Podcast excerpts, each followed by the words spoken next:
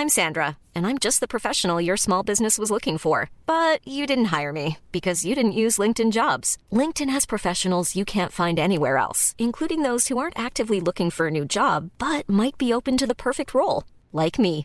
In a given month, over seventy percent of LinkedIn users don't visit other leading job sites. So if you're not looking on LinkedIn, you'll miss out on great candidates like Sandra. Start hiring professionals like a professional. Post your free job on linkedin dot com slash people today. Hello?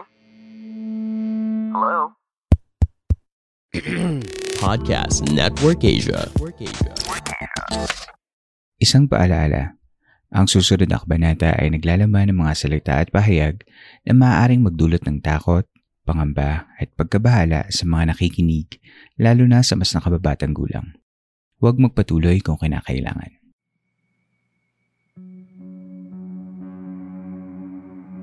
Tuloy po kayo sa ikalabing limang gabi ng San Telmo Society. Sa mga bagong tagapakinig, ang San Telmo Society ay ang Listener Story Submission Segment ng Philippine Camper Stories, kung saan kada ikalawang linggo ay nagbabasa ako ng mga kwentong naghahatid ng kababalaghan at pagtataka mula mismo sa mga tunay na karanasan ng iba pang mga tagapakinig.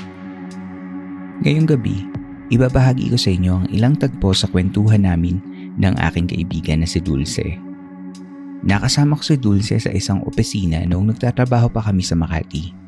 Ngunit bago kami nagkatrabaho sa Makati, ay nagkaroon si Dulce ng isang working experience na hindi niya makakalimutan mula sa isang call center sa Clark City sa Pampanga. Isang paunang babala, may mga pangalan at lugar na kailangang i-bleep out para protektahan ang pagkakakilanlan ng mga ito. Maaari ring iba ang timpla ng pagkakakwento ni Dulce sa karaniwang mga kwento dito sa San Telmo Society dahil ang kwento niya ay ibinahagi lamang sa akin ng personal. Ngunit sana ay magustuhan nyo pa rin ang episode na ito. Pakinggan natin ang kwento ni Dulce.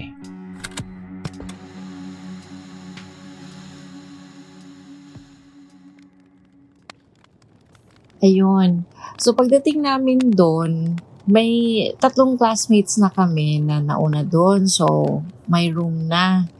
Tapos, nung orientation pa lang, kasi merong dorm, ewan ko na tawag doon sa kanya. Basta parang caretaker, ganyan. Na parang siya din yung in charge sa mga bagong hire. Kasi nga, magte-training pa kami. Tawag sa amin doon, balut. Kasi parang nasa balut period pa kami. Kasi pwede pang ma-eliminate, ganun. So anyways, so pagdating doon, may room na kami. Sa isang room, usually, anim na tao ang pwede. Tapos, wala siyang C R. Kasi yung C R lahat doon, common, nasa labas. So, nung ano, nung pagdating namin doon, ang sabi nung caretaker, una niyang sinabi sa amin na pag magsi-C R daw kami, yung pinakamalapit na C R doon sa amin, wag daw namin gamitin kapag ka ten na ng gabi. Sabi niya, kasi may ibang gagamit dyan. So, always thought, ganun lang, na may baka may manager na gagamit o ganun. Tapos, syempre, kami mga ano pa lang, mga... anong tawag dun sa amin? Basta parang mga trainees, ganyan. So, after how many days na nandun na kami, yung dun sa kabilang wing ng dorm, mga taga Davao na English agent naman sila. Kami naman na taga Zamboanga, dun sa kabilang wing, kami naman yung Spanish. Tapos, sabi nila, uy, napagsabihan na daw ba kami na bawal mag-C R pag ganitong oras, ganyan-ganyan. So sabi namin, oh, okay naman. Tapos may yung pangiti-ngiti, mga ganyan. Ganyan, parang may meaning. So tinanong namin sila, bakit pala? Sino ba yung maliligo dyan? May manager ba? Kasi alam namin, sa same floor na yon, kasi dalawang floor lang naman. So sa, sa same floor na yon, may manager na from Davao na dun din nagdo-dorm. Parang special privilege niya yon, na libre mo na siyang mag-dorm doon kasi manager na nga siya. Tapos, nung nandun na kami, sabi nila, basta, observe nyo na lang, huwag kayong maliligo. Tapos, nung mga first, second night na ganyan, so, yun na mga namin ng ten o'clock, pero dead ma lang, wala, wala, kaming, wala kaming feeling na eerie or something na ganyan. Basta pansin ko lang na parang ano siya, may parang, parang palaging madilim, parang ganon, parang kulang sa ilaw. Tapos, syempre excited pa kami kasi first time namin na out of Zamboanga, ganyan. So, eto na, freedom. So, nung mga three nights na, napansin namin na yung may naririnig kang parang may naliligo, pero hindi naman siya talaga totally na yung splash ng water na ganun kalakas. Pero yung naririnig mo na yung parang may tumutulo sa faucet or parang yung mga nagdi-drip lang na tubig sa sa sa shower. So, ayun na nga. So, narinig namin, siguro mga three nights na kami doon, mga bagong salta, narinig na namin na may mga shower, shower, ay, may mga tulutulong shower, ganyan. So, wala lang. Tapos, yung, yung, yung C R na yun kasi, mas may dalawang room na mas malapit sa kanya, na mga taga-Zamboanga din. Tapos, parang, yung isang room, apat sila, yung isang room, ewan ko ilan sila doon, basta ganon. Kasi, bali, doon sa wing namin, sa baba, apat na room sa baba, tapos sa taas hindi ko na matandaan, basta merong isang room sa taas na puro taga Zamboanga din. Mas madami sila doon and mas mas scary yung room nila kumpara doon sa amin. Tapos kumbaga yung room namin na ganito kasi yun, yung sa barkada ko parang kami lang yung dalawang grupo kami na from Ateneo. So, magkakakilala kami. Pero yung isang grupo, medyo nahiwalay sila. Doon nga sila doon sa room na malapit. Pinakamalapit sa C R. Tapos yun na. Ako naman kasi, never akong gumagamit sa C R nun. Except pag nadjejebs ako. Kasi yung C R na yun, merong bowl. Pero meron din kasing C R sa labas na yung talagang sa labas lang na liguan lang. So most of the time, doon talaga ako naliligo kasi parang hindi ko talaga feel maligo ng may bathtub. Alam yung, wala lang, creepy lang yung, yung pakiramdam ko. So ayoko maligo doon. Doon ako palagi sa labas kasi open, tapos parang, ay hindi, hindi open yung C R. Enclosed naman siya. Pero what I'm saying is, yung naaarawan, yung ganon. So pag nagje-jebs naman ako, I make sure naman na umaga. So doon ako nagsi-C R kasi wala akong ibang choice. Pero tanda ko, sa one month na stay ko sa dorm na yon, never akong na-jebs ng mag-isa. Lagi akong may kasama na nandun lang sa labas nakabantay. Kasi nga parang may feeling na ako nakakaiba. Tapos yung mga barkada ko lang din na from, from, from school lang din, classmates ko, ganyan. Tapos, nung one time na tinanong namin yung caretaker na Kiong Bells, bakit ayaw magpa-C R? Sino ba yung manager na ganyan? Kasi minsan, di maiwasan mga ganyang oras, ihing-ihi ka na, di ka pwedeng umihi. Kasi nga, yun yung parang mahigpit talaga. Unang-unang bawal nila is, wag maligo ng ganong oras. Tapos sabi niya, sige ganito na lang, tapatin ko kayo, sabi niya. Meron niya kasi naliligo dyan na hindi natin nakikita. Sabi niya ganun. So parang tagal ko pa rin makagets. Hindi nakikita. Tapos sabi niya, ano, wala ba kayong napapansin or nararamdaman ng mga ganyan-ganyan? Eh yun, may kasama pala kaming ano, may third eye. So parang ayoko siyang kasama. Kasi sa tuwing kasama namin siya, laging, ayan na siya, ayan na siya, ayan na papalapit na, laging gumaganon. So ayoko yung ganon. Kasi nung una, akala namin, lahat trip-trip niya lang, para kunyari, cool, ganon, cool kid. So ayun na. So there was one time na itong best friend ko, sobrang natatay. Kasi, ano siya, parang nag-L B M siya noon. Tapos pagtingin ko, magte-ten o'clock na. So sabi ko, ano ba, bilisan mo na. Tapos sabi niya, eh, hindi pa, pa, hindi pa lalabas.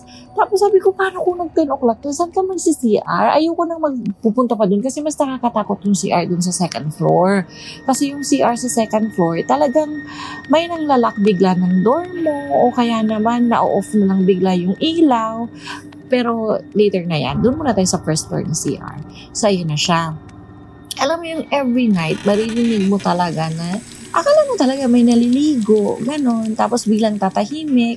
So parang imagine mo, let's say mga fifteen minutes na ganon, fifteen to thirty minutes na akala mo may naliligong tao pero wala naman. So usually pag ganyang oras, wala rin lumalabas sa amin sa kwarto. O kaya naman pag earlier yung shift mo, I mean pag may shift ka ng ten, so labas ka na earlier para hindi mo na, alam mo yun, hindi mo na lang ma-feel na may naliligo doon kahit wala naman. Tapos, eto na, nung ano, yun na nga, yung nagje-jebs na si best friend, wala kaming choice kundi talagang pumunta sa C R at sinamahan namin siya with doors wide open. Kasi ayaw niyang isara. Kasi siya natatakot siya, baka di na siya makalabas dun. Tapos alam niyo yung feeling na bago siya papasok, yung kasi may shower curtain, so kailangan niya munang dahan-dahan kasi parang nakakatakot, baka may biglang bubulaga sa'yo. So, alam niyo yung pagpasok dun, with all, ano talaga, yung pasensya na po, taing-taing na ako, yung mga ganyan. Tapos, alam mo yung, ang lamig. Kahit na hindi naman talaga dun malamig. Kasi sa totoo, parang nasa ano, nasa oven. Kasi mainit siya. Wala masyadong ventilation. Di ko alam ba't ganun yung barracks nila dun. Tapos, kami naman na nasa labas, kahit na ang baho-baho, sige lang, tiis lang. Tapos, kailangan talaga na wag namin isara yung door. So, parang lahat naman kami na nandun sa, sa ano, sa first floor. Nagkasundo na, syempre, alam nga naman, diba? So, ayun, tiniis namin. Pero ang, ang creepy sobra. Yung parang, ang lamig na hindi naman malamig ang panahon, yung ganun. Tapos, hindi nga ako tumitingin talaga sa loob ng C R. Alam mo yung maalala ko, pag nadjejebs ako dun, yung parang three minutes lang tapos na ako. Hindi ko maintindihan paano ko na-survive yung one month na ganun. Basta kasi ayoko. Basta ayoko lang yung feeling na yung parang mag-isa ako tapos naka-close yung door. Ayoko talaga. Kaya yun lang. Tapos, nung after naman yung majebs, okay naman. So, siguro naintindihan lang din kung sino man yung nandun. Kasi, syempre nga, taing-tain na yung tao. Tapos, kinabukasan, ganun na naman ulit. Meron na naman. So, hindi talaga siya, all throughout na dun kami nagstay, hindi talaga siya nawala. As in, nandun lang talaga siya. Existent siya talaga dun.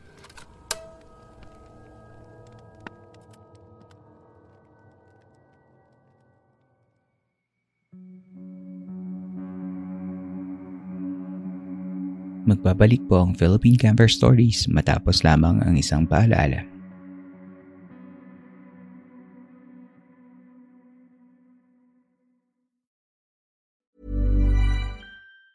Hey, it's Ryan Reynolds, and I'm here with Keith, co-star of my upcoming film, If, only in theaters May seventeenth. Do you want to tell people the big news?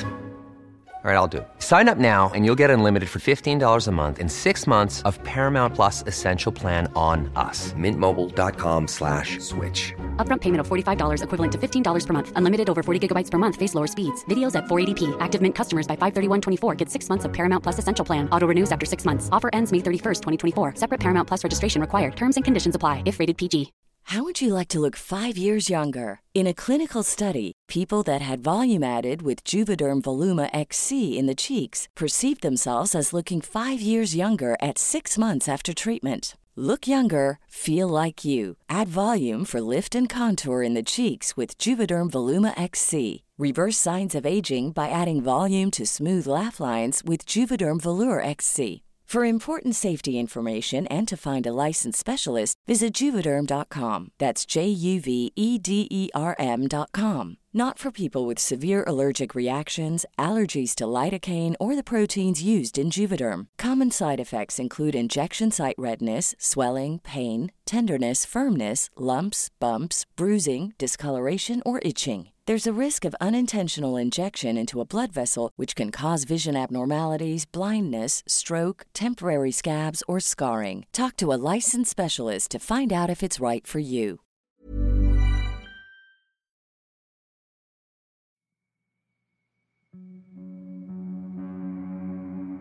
Sa pagpapatuloy ng Philippine Camper Stories.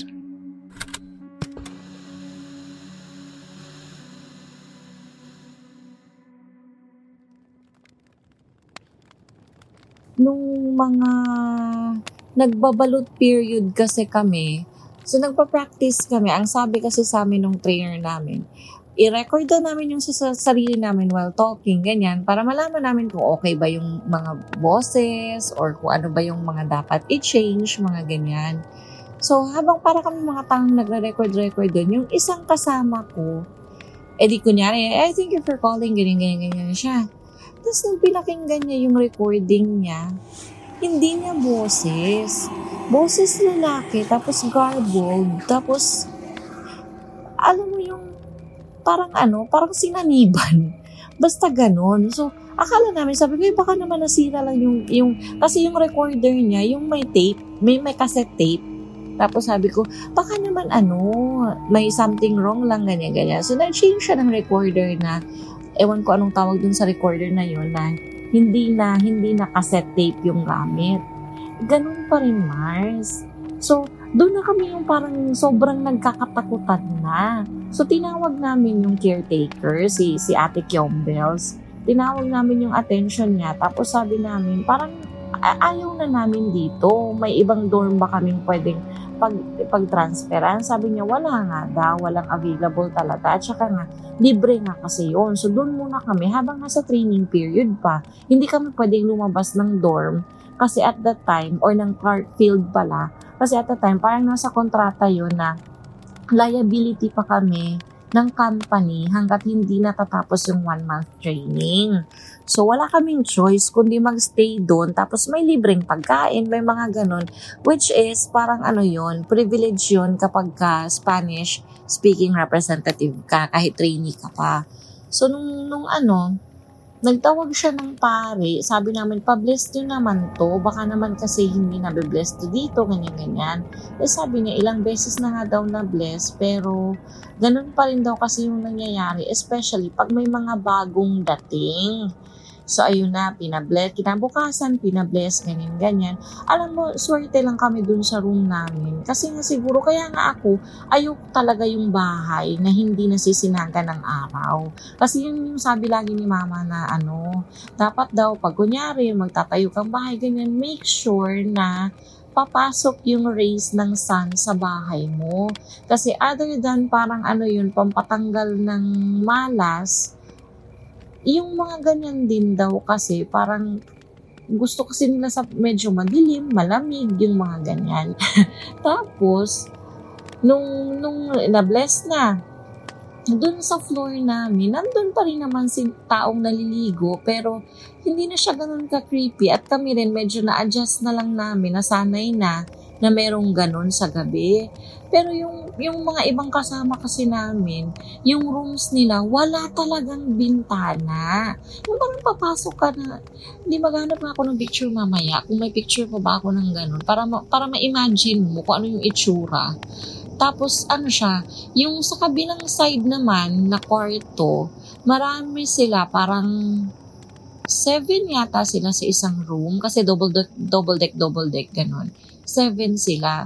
Tapos there were times na nagrereklamo kasi daw hindi sila makatulog kasi feeling nila parang, alam mo yung nagsisleep paralysis sila, na parang may nakapatong sa kanila or parang may sumasakal sa kanila.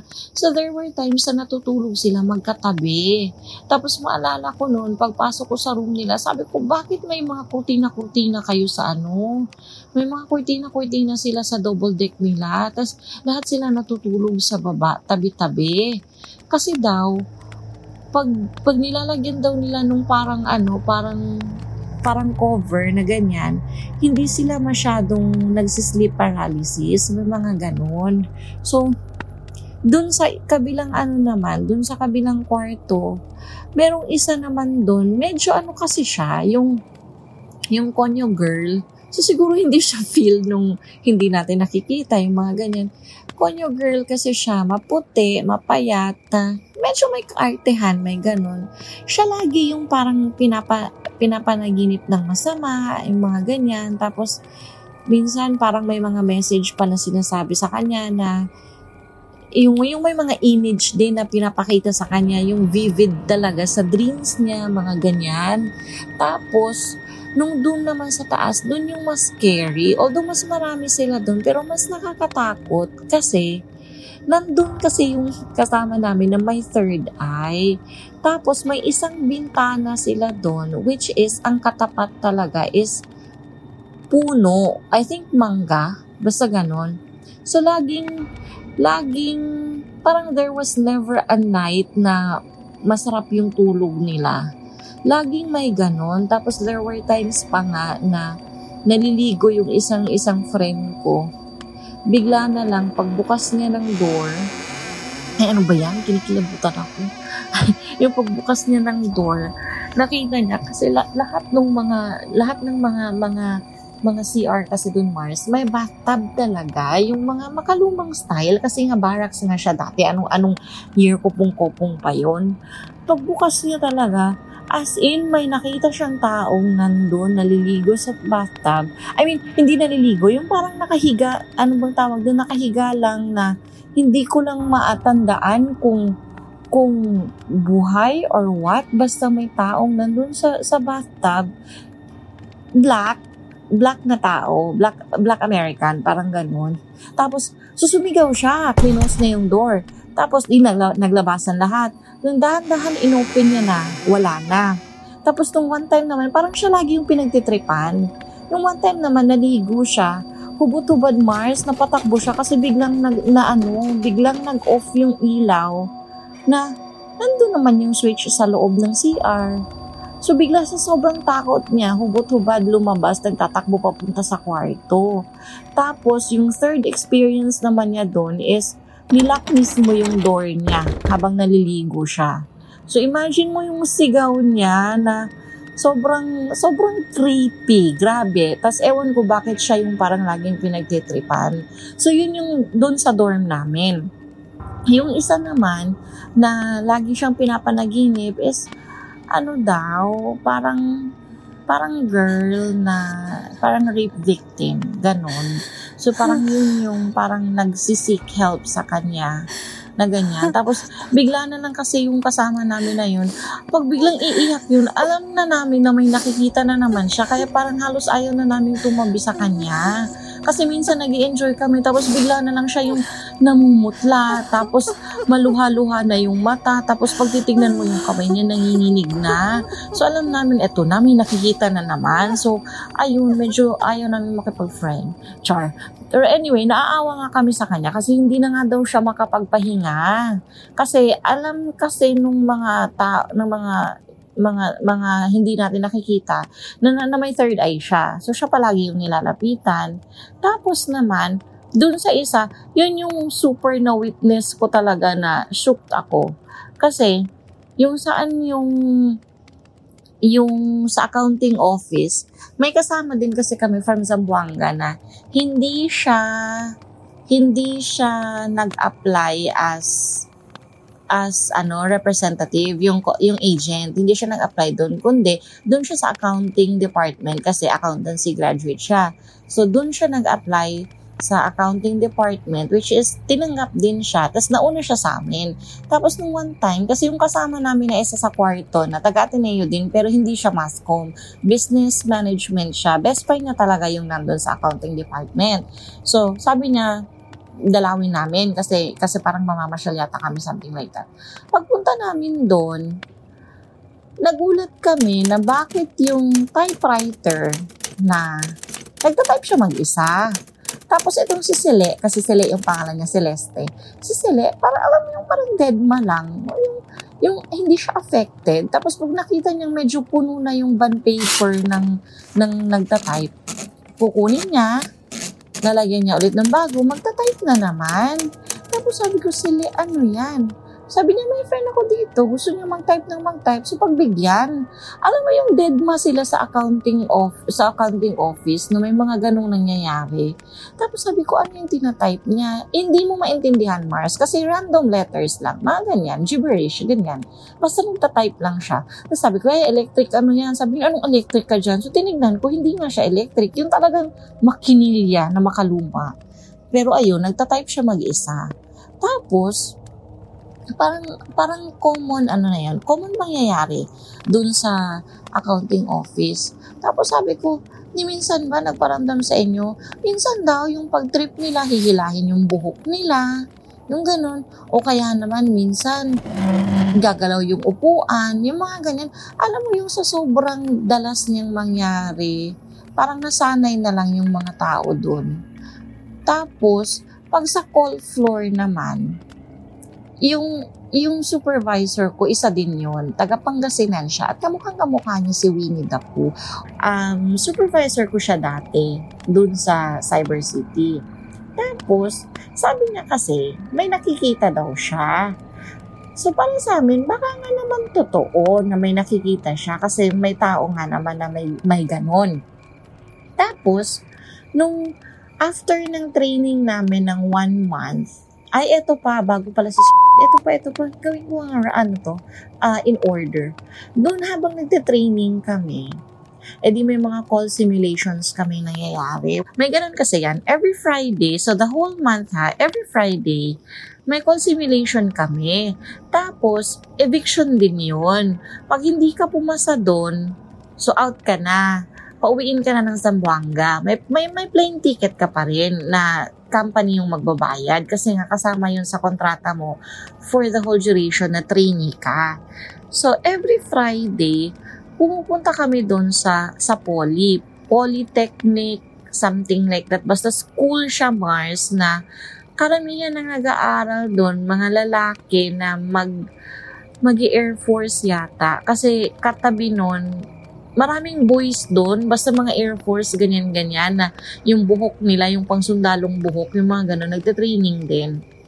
So, yung poly na yon, ang sabi nila, hindi naman daw talaga yun school. Kumbaga, parang kinonvert na lang, ginamit na lang, ginawang school. Pero yung structure na yun, yung mga mga rooms, mga buildings na yun, panahon pa dati din nung mga Amerikano na nagstay doon. So, ang sabi, yung si Sir, every time pupunta kami doon, kasi minsan sumasama siya, lagi niya sinasabi na, alam mo ba, na ang dami pang hindi nakapag-crossover. Sabi ko, sir, anong crossover? Sabi niya, ang dami pa dito, oh. Ang dami ko pang nakikita na yung iba nga daw, yung mga mga kapanahunan pa ng mga ano, mga ninuno natin. Talagang ganun, ganun ka ano pa. Kasi sabi niya, eh, baka matawa kayo, pero yung, yung, yung puno na yan, o ayan o, mga tao pa dyan eh. Yung parang mga Tarzan, parang mga ganun yung ibig niyo sabihin. Kaya nga, sabi ko, nakakatakot naman. Tapos yung, yung classroom kasi na yun, creepy din. Kasi nga, iilan lang naman kami. Parang hindi naman kami aabot ng isang daan na magte-training doon. Ang kasabayan namin doon, mga ano, mga, kasi ganito yan, kahit na Spanish-speaking agents ang, ang ano namin, trabaho namin doon, during training kasi, kasama namin yung mga English rep din. So, may mga kasama kaming mga Kapampangan. Tapos, after mag-training ng English, may special class kami ng Spanish, na yung magtuturo sa amin ng mga Espanyol din, ganyan.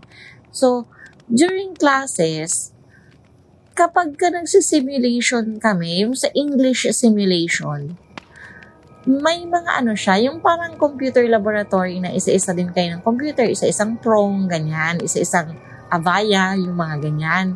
Tapos, yung, yung trainer namin, yung magkukunwaring tatawagan kami, tapos, yung... Basta ganyan, mag- magpe-place ng order, mga ganyan. Tapos, kunyari, irate, irate customer din. Kaya parang kagaya ng din na training.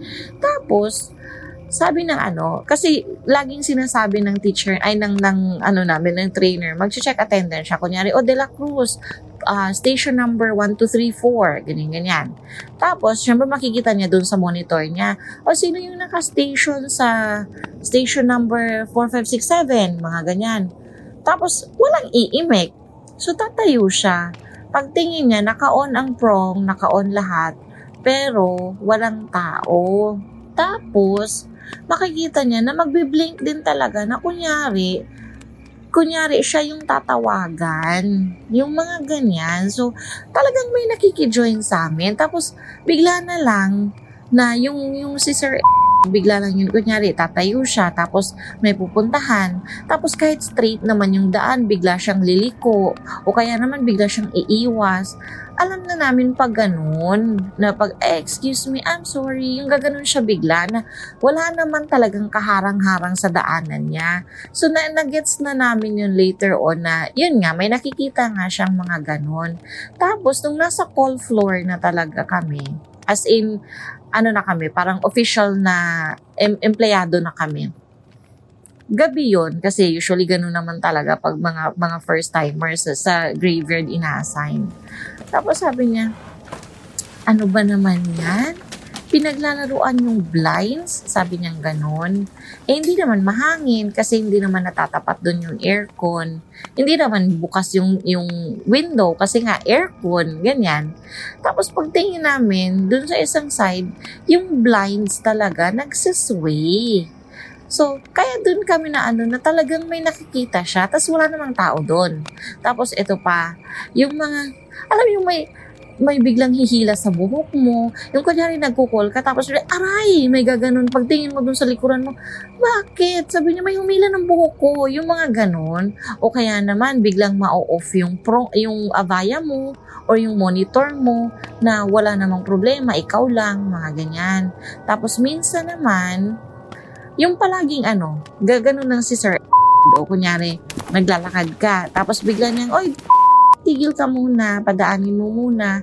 Yung mga ganun, yung parang naging ganun na siya ka-casual. Tapos nung ano, nung, nung one time naman, sabi niya, uy, huwag muna kayong dumaan kasi gapang ng gapang yung bata, baka mamaya maapakan nyo. Sabi ko, sir, anong bata? Kasi lahat na yata, nandun lahat. Alam mo, yung dun sa ano, sa call floor, medyo ano siya, medyo hindi siya ganun siguro ka, ka nakakatakot. Kasi ang dami namin sa call floor. Tapos hindi naman sila yung tipong violent. Yung nakakatakot yung sa dorm. Doon, super violent yung mga nandoon. Tapos kung sino pa naman yung parang bet nilang ano, yun yung babalik-balikan nila na yung talagang maglulupasay na lang sa iyak yung mga kasama namin. Kasi wala nga silang magawa. Tapos ayaw naman din namin silang papasukin sa room namin kasi nga baka mamaya doon pa sumunod. So, ganun siya. Sa call floor, ang usual is yung may hihila ng buhok mo, may mag-off ng monitor mo, o kaya naman, sasabihin nga ni Sir, oh, may gumagapang, may naglalakad, iwas mo na, yung mga ganyan. Tapos, meron naman yung one time na, hindi to sa batch ko, yung mga ahead sa akin, pero mga taga-Zamboanga din, yung naunang batch, na, tanghaling tapatan, nag-call sila. Tapos, biglang nagsigawan, nagtakbuhan silang lahat pababa kasi bakit may bata? Bata na gumagapang na nakita nila mismo lahat na paano nakarating yun doon? E, opisina yun. Tapos, edi naglabasan, inabandon talaga nila lahat yung calls. Tanghaling tapat yun. Inabandon nila yung calls. Naglabasan sila lahat sa building. Yung building kasi doon, hindi naman siya talaga building. Parang two-story lang siya na barracks na parang typical American style na na ano, na mga structure ganyan. Sila, maghanap pa ako ng picture mamaya kung meron pa.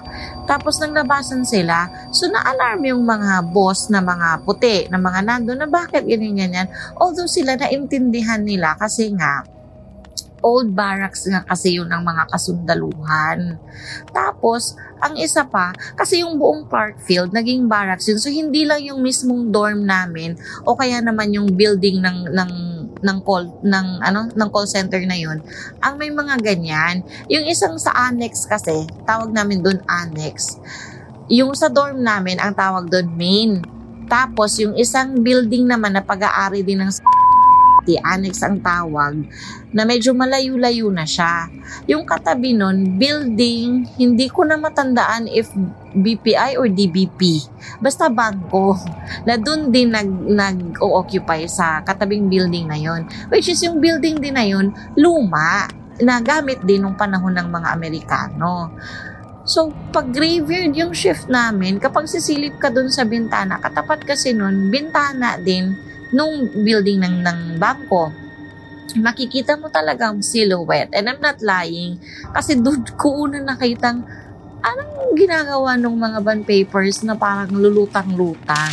Like, imagine mo yung parang busy office siya, na may nagkakarga ng mga bond paper, may mga ganyan. So, yun yung image na makikita mo, tapos biglang mawawala. Tapos maya-maya pagsisilip ka, parang, alam mo yung may mga, mga shadows, mga ganyan. So, Ang, ang mga lahat ng nagtatrabaho kasi doon, may mga experiences talaga ng ganyan. So parang, akala kasi namin nung una, baka pinagtitripan lang kami kasi parang kami yung pinakabago, kami yung pinakabata, baka mamaya pinagtitripan lang kami. Pero totoo, ganun talaga siya. So ewan ko lang ngayon kasi medyo dinevelop talaga nila yung ano, dinevelop talaga nila, nila yung Clark. Pero sa, nung, nung, pinasyal kami ni Erwin doon.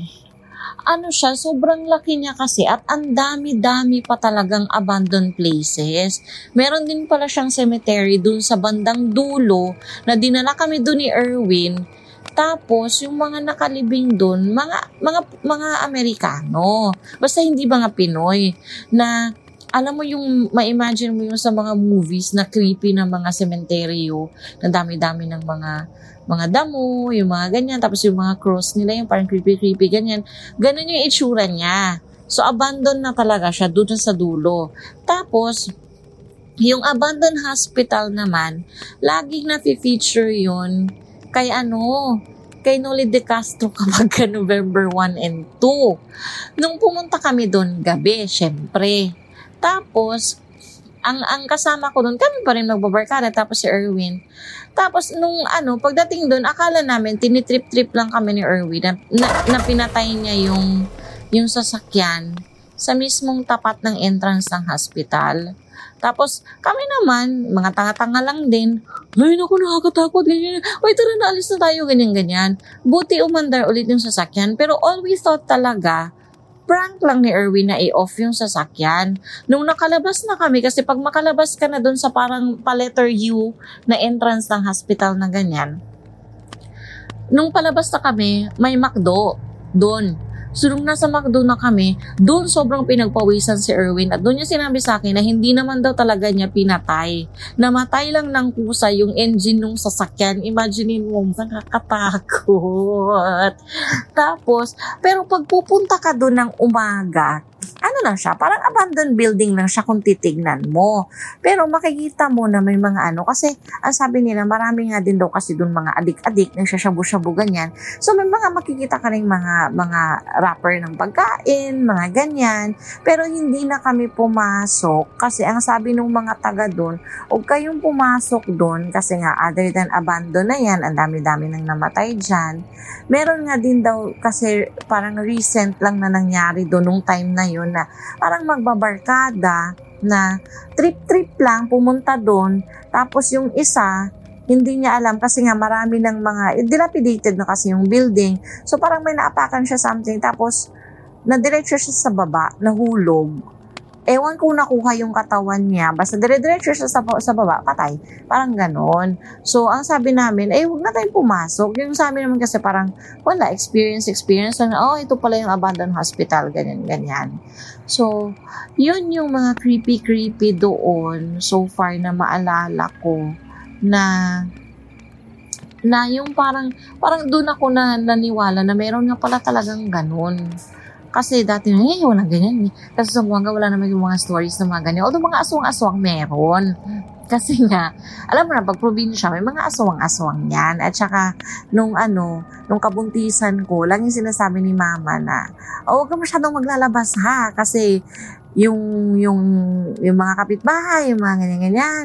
Kasi like, may mga sinasabi sila na yung, oh, yung kapitbahay mo dyan sa ano, aswang daw yan, ganito, ganyan-ganyan. May sinasabi naman sila na totoo din. Eh, kasi yung pinsan ko, okay na, hindi na tayo sa Clark. Dito na tayo sa area namin. Pero, di naman na ito masyadong ano, hindi siya masyadong creepy kung tutuusin. Kasi, parang common na yung mga aswang-aswang ganyan.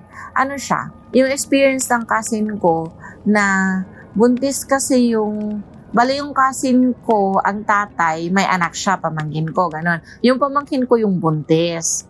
Tapos, nung time na yun, ano siya, yung, yung bahay kasi nila, meron siyang parang opening sa taas ng taas ng bubong na parang design-design pero open, na doon daw talaga nila mismo nakita na para lang siyang ano, para lang siyang malaking-malaking bird, pero tapos yung mata, yung, yung the typical aswang na image, ganun, na nakita talaga nila mismo. Tapos nung tinay nilang habulin, syempre hindi nila na mahabol kasi nasa ibabaw nga naman ng bubong, paano mo aakyatin agad yun.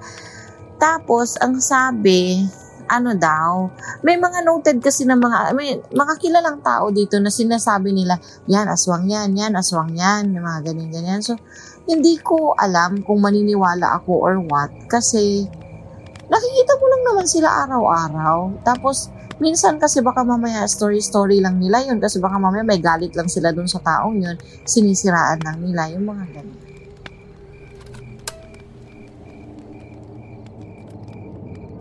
Siguro ang kwento ni Dulce karaniwan lamang para sa lahat ng mga nagtrabaho sa nasabing call center sa Clark City noong mga panahon ng late two thousands. Ni-imagine ko yung experience ni Dulce bilang isang bagong salta sa isang bagong syudad, fresh out of college at halos wala pang buwang sa mundo na pagtatrabaho, at sa pambihirang pagkakataon ay nailagay pa sila sa isang kataktakang lugar gaya ng kanilang dormitoryo. Imagine living every waking moment, knowing na kahit anong oras, pwedeng merong magparamdam sa inyo. How would you handle that? Pinakinggan ko ang kwento ni Dulce noong gabing nakuha ko ang kanyang mensahe. Aaminin kong natawa ko dahil sadyang palabiro si Dulce bilang kaibigan. Pero at the same time, natakot naman akong pakinggan ang buong kwento. Kung may mga nakikinig dito na nakapagtrabaho doon, at kahit pinili kong hindi pangalanan ang call center na ito, siguro ay mapipinpoint ninyo kung anong company na yun. Kung kayo o may kakilala kayong nakapagtrabaho sa call center na yun sa Clark City, Pampanga, maaari kayong dumulog dito sa Philippine Camper Stories para ibahagi ang inyong kwento. Hindi ito para siraan ang company na yun, ha? Para lamang ito sa mga susunod pang mga makakapagtrabaho o makakainkwentro ng mga similar experiences, para naman alam nila kung paano dapat i-handle ang mga bagay na ito. Kung may mga nakikinig naman na gustong magbahagi ng kanilang mga kwento ng gaya kay Dulce, kahit sa labas ng Clark City, gusto ko sanang marinig ang mga ito. Balita ko kasi ay maraming mga offices at call centers ang may mga bumibisita, lalo na kapag gabi. Bukas ang San Telmo Society para sa inyong mga kwento. Maraming salamat nga pala sa lahat ng sumama sa campsite ngayong taong twenty twenty-one.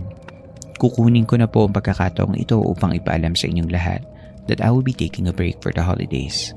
At gagamitin ko ang oras upang magsiyasat ng mga bagong kwento para sa taong twenty twenty-two. Sana ay magkita-kita tayong muli sa susunod na taon at sana ay manatili kayong ligtas, malusog at higit sa lahat, manatili po kayong masaya.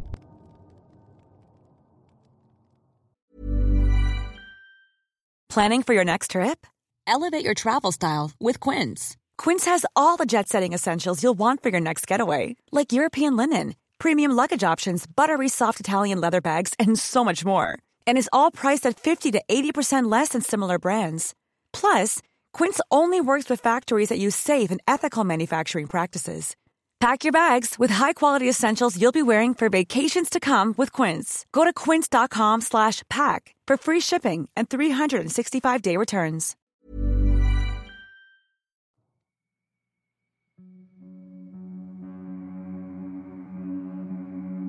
Inyo pong nasubaybayan ang isa na namang gabi ng Philippine Camper Stories sa ating segment na San Telmo Society. Salamat kay Dulce sa pagpapaunlak ng kanyang kwento. Lubhang nakapangingilabot ang inyong karanasan. Sana ay nakatulong kahit panandalian ang pakikinig ninyo upang maipahinga ang inyong mga sarili laban sa problema at hamon sa labas ng campsite na ito. Mapapakinggan nyo pa rin ng libre ang mga nakaraang episodes sa lahat ng major podcast platforms.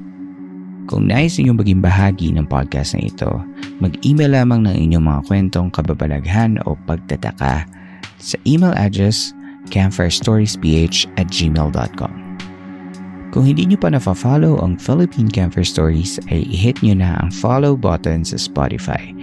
Pati na rin ang notification bell para magsilbing paalaala kapag may bago na tayong episodes.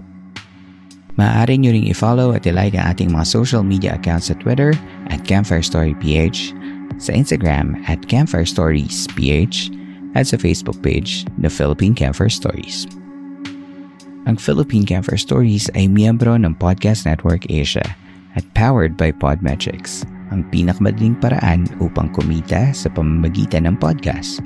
Sa Podmetrics, maaari nyo pagkakitaan ang inyong podcast sa pamamagitan ng mga ad campaigns and marketing affiliations sa iba't ibang mga brands.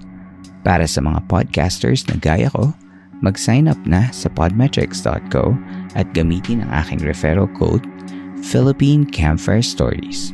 Capital letters ang simula ng bawat salita at walang space. Makikita ito sa show notes ng episode natin. Kung nais niyo namang makipag-collaborate para sa marketing ng aming programa, magtungo lamang sa advertiser dot podmetrics dot co at hayaan yung tulungan namin kayong maipahayag ang inyong mga produkto at serbisyo sa ating mga listeners. Nais kong tulungan ang mga tatak at produktong Pilipino dahil naniniwala ako na gaya ng mga kwento natin sa Philippine Camper Stories, mahusay ang tatak lokal. Muli, maraming maraming salamat po sa pakikinig ninyo. Hanggang dito na lamang po tayo ngayong gabi at hanggang sa susunod nating kwentuhan.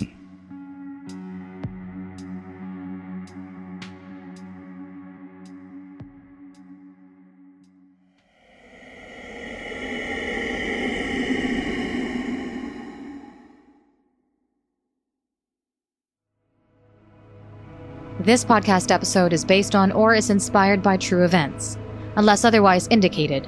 All the names, characters, businesses, places, events, and incidents in this podcast are either the product of the podcast creator's imagination or used in a fictitious manner. Any resemblance to actual persons, living or dead, or actual events is purely coincidental.